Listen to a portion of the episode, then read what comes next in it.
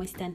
Yo soy Tania, estudio la licenciatura en Educación Preescolar en la Escuela Normal Superior del Valle de México y hoy les voy a hablar de cómo elaborar un proyecto. Sí, porque llega el momento en la vida de todo estudiante en donde debemos de diseñar un proyecto y muchas de las veces no tenemos ni idea de por dónde empezar. Pero Ezequiel Anderej y María José Aguilar nos presentan el artículo Cómo elaborar un proyecto, guía para diseñar proyectos sociales y culturales.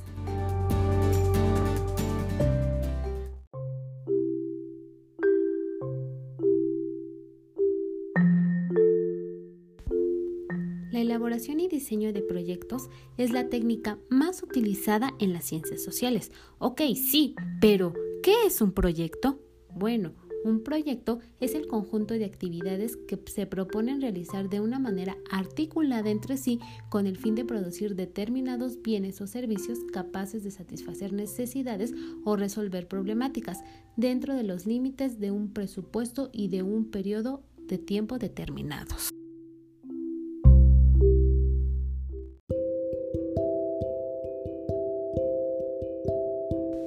Los proyectos los podemos clasificar en tres.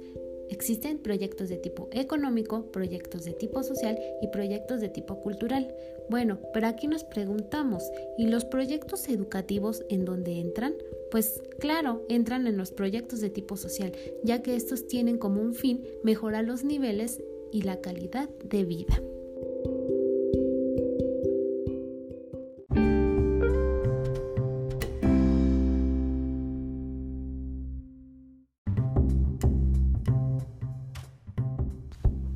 Para entrar de lleno con la elaboración de nuestro proyecto, los autores nos sugieren que el primer paso que debemos de dar es aclarar nuestra mente. Y para esto nos presentan 10 cuestiones básicas que nos ayudarán a despejarla para comenzar a diseñar nuestro proyecto.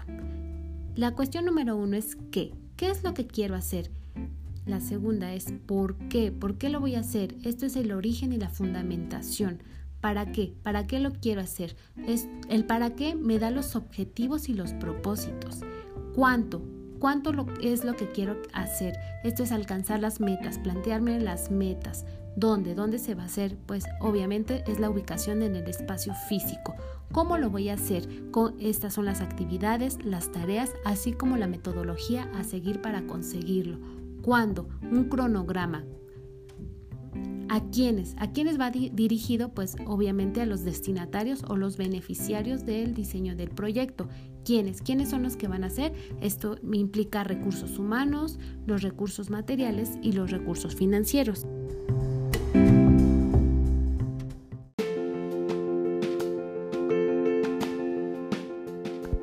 Otro punto que debemos tomar en cuenta son los requisitos para la buena formulación de un proyecto.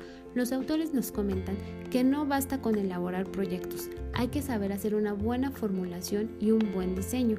Para ello nos dan ciertas pautas. La primera es las razones por las que se necesita realizar el proyecto, su fundamentación, a qué fin contribuirá el logro de los objetivos, la finalidad, ¿Qué se espera obtener del proyecto en caso de que tenga éxito? Fijar objetivos. ¿A quién va dirigido el proyecto? Los beneficiarios. ¿Con qué acciones se generan los productos? ¿Cuáles son las actividades que se van a diseñar? ¿Quién las ejecutará y cómo se ejecutarán? Así como tener en cuenta el tiempo.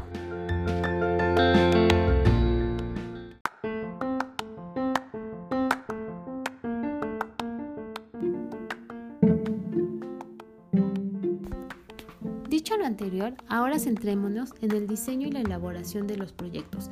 Esta es una serie de 10 pautas básicas. La primera es la denominación del proyecto. Esto se hace indicando de una manera sintética y mediante un título aquello que se quiere hacer. El paso número 2 es la naturaleza del proyecto. Este a su vez se compone por nueve incisos. El inciso A es la descripción del proyecto. En este punto hay que realizar una descripción del proyecto definiendo y caracterizando la idea central de lo que se pretende realizar. El inciso B, fundamentación o justificación. ¿Por qué se hace? La razón de ser y el origen del proyecto. Inciso C, el marco institucional, la organización responsable de su ejecución. Inciso D, la finalidad del proyecto, el impacto que se espera lograr. No en todos los proyectos es necesario explicar finalidades últimas.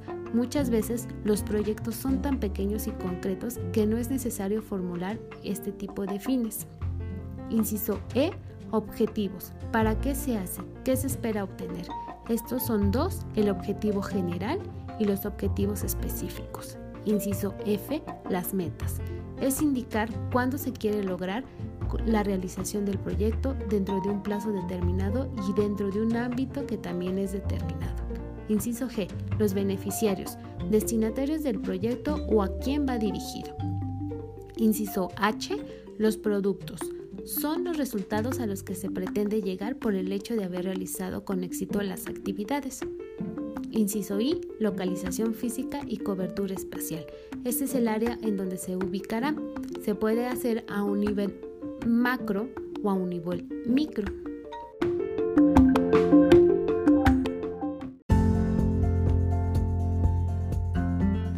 Paso número 3. Especificación operacional de las actividades y tareas a realizar. Esta es la ejecución secuencial e integrada de diversas actividades que se ejecutan para alcanzar las metas y objetivos propuestos.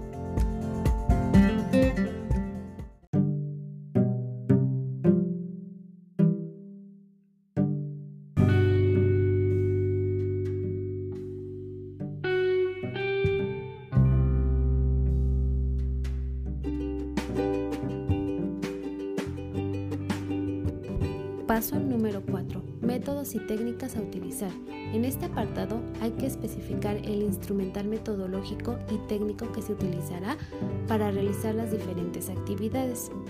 Paso número 5. Determinación de los plazos o calendario de actividades. Paso número 6. Determinación de los recursos necesarios. ¿Quiénes y con qué se realiza el proyecto? Estos son los recursos humanos, los recursos materiales, recursos técnicos y recursos financieros. Paso número 7. Cálculo de costos de ejecución o elaboración del presupuesto. Se deben especificar claramente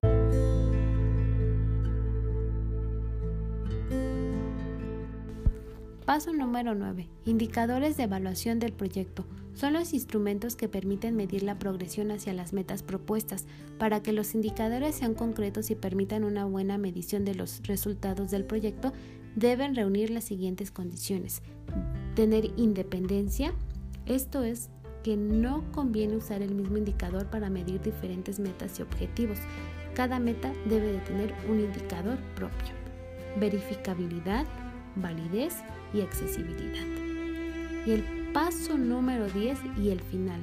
Factores externos condicionales o prerequisitos para el logro de los efectos e impactos del proyecto. Para determinar correctamente estos factores es necesario que sean realistas y bien fundamentados, precisos, que se expresen en términos concretos y no como expresión de buenos propósitos, y que a su vez estos estén completos, bueno, hemos llegado al fin de los 10 pasos a seguir para elaborar nuestro proyecto. Espero y les sirvan y agradezco mucho su atención. Hasta luego.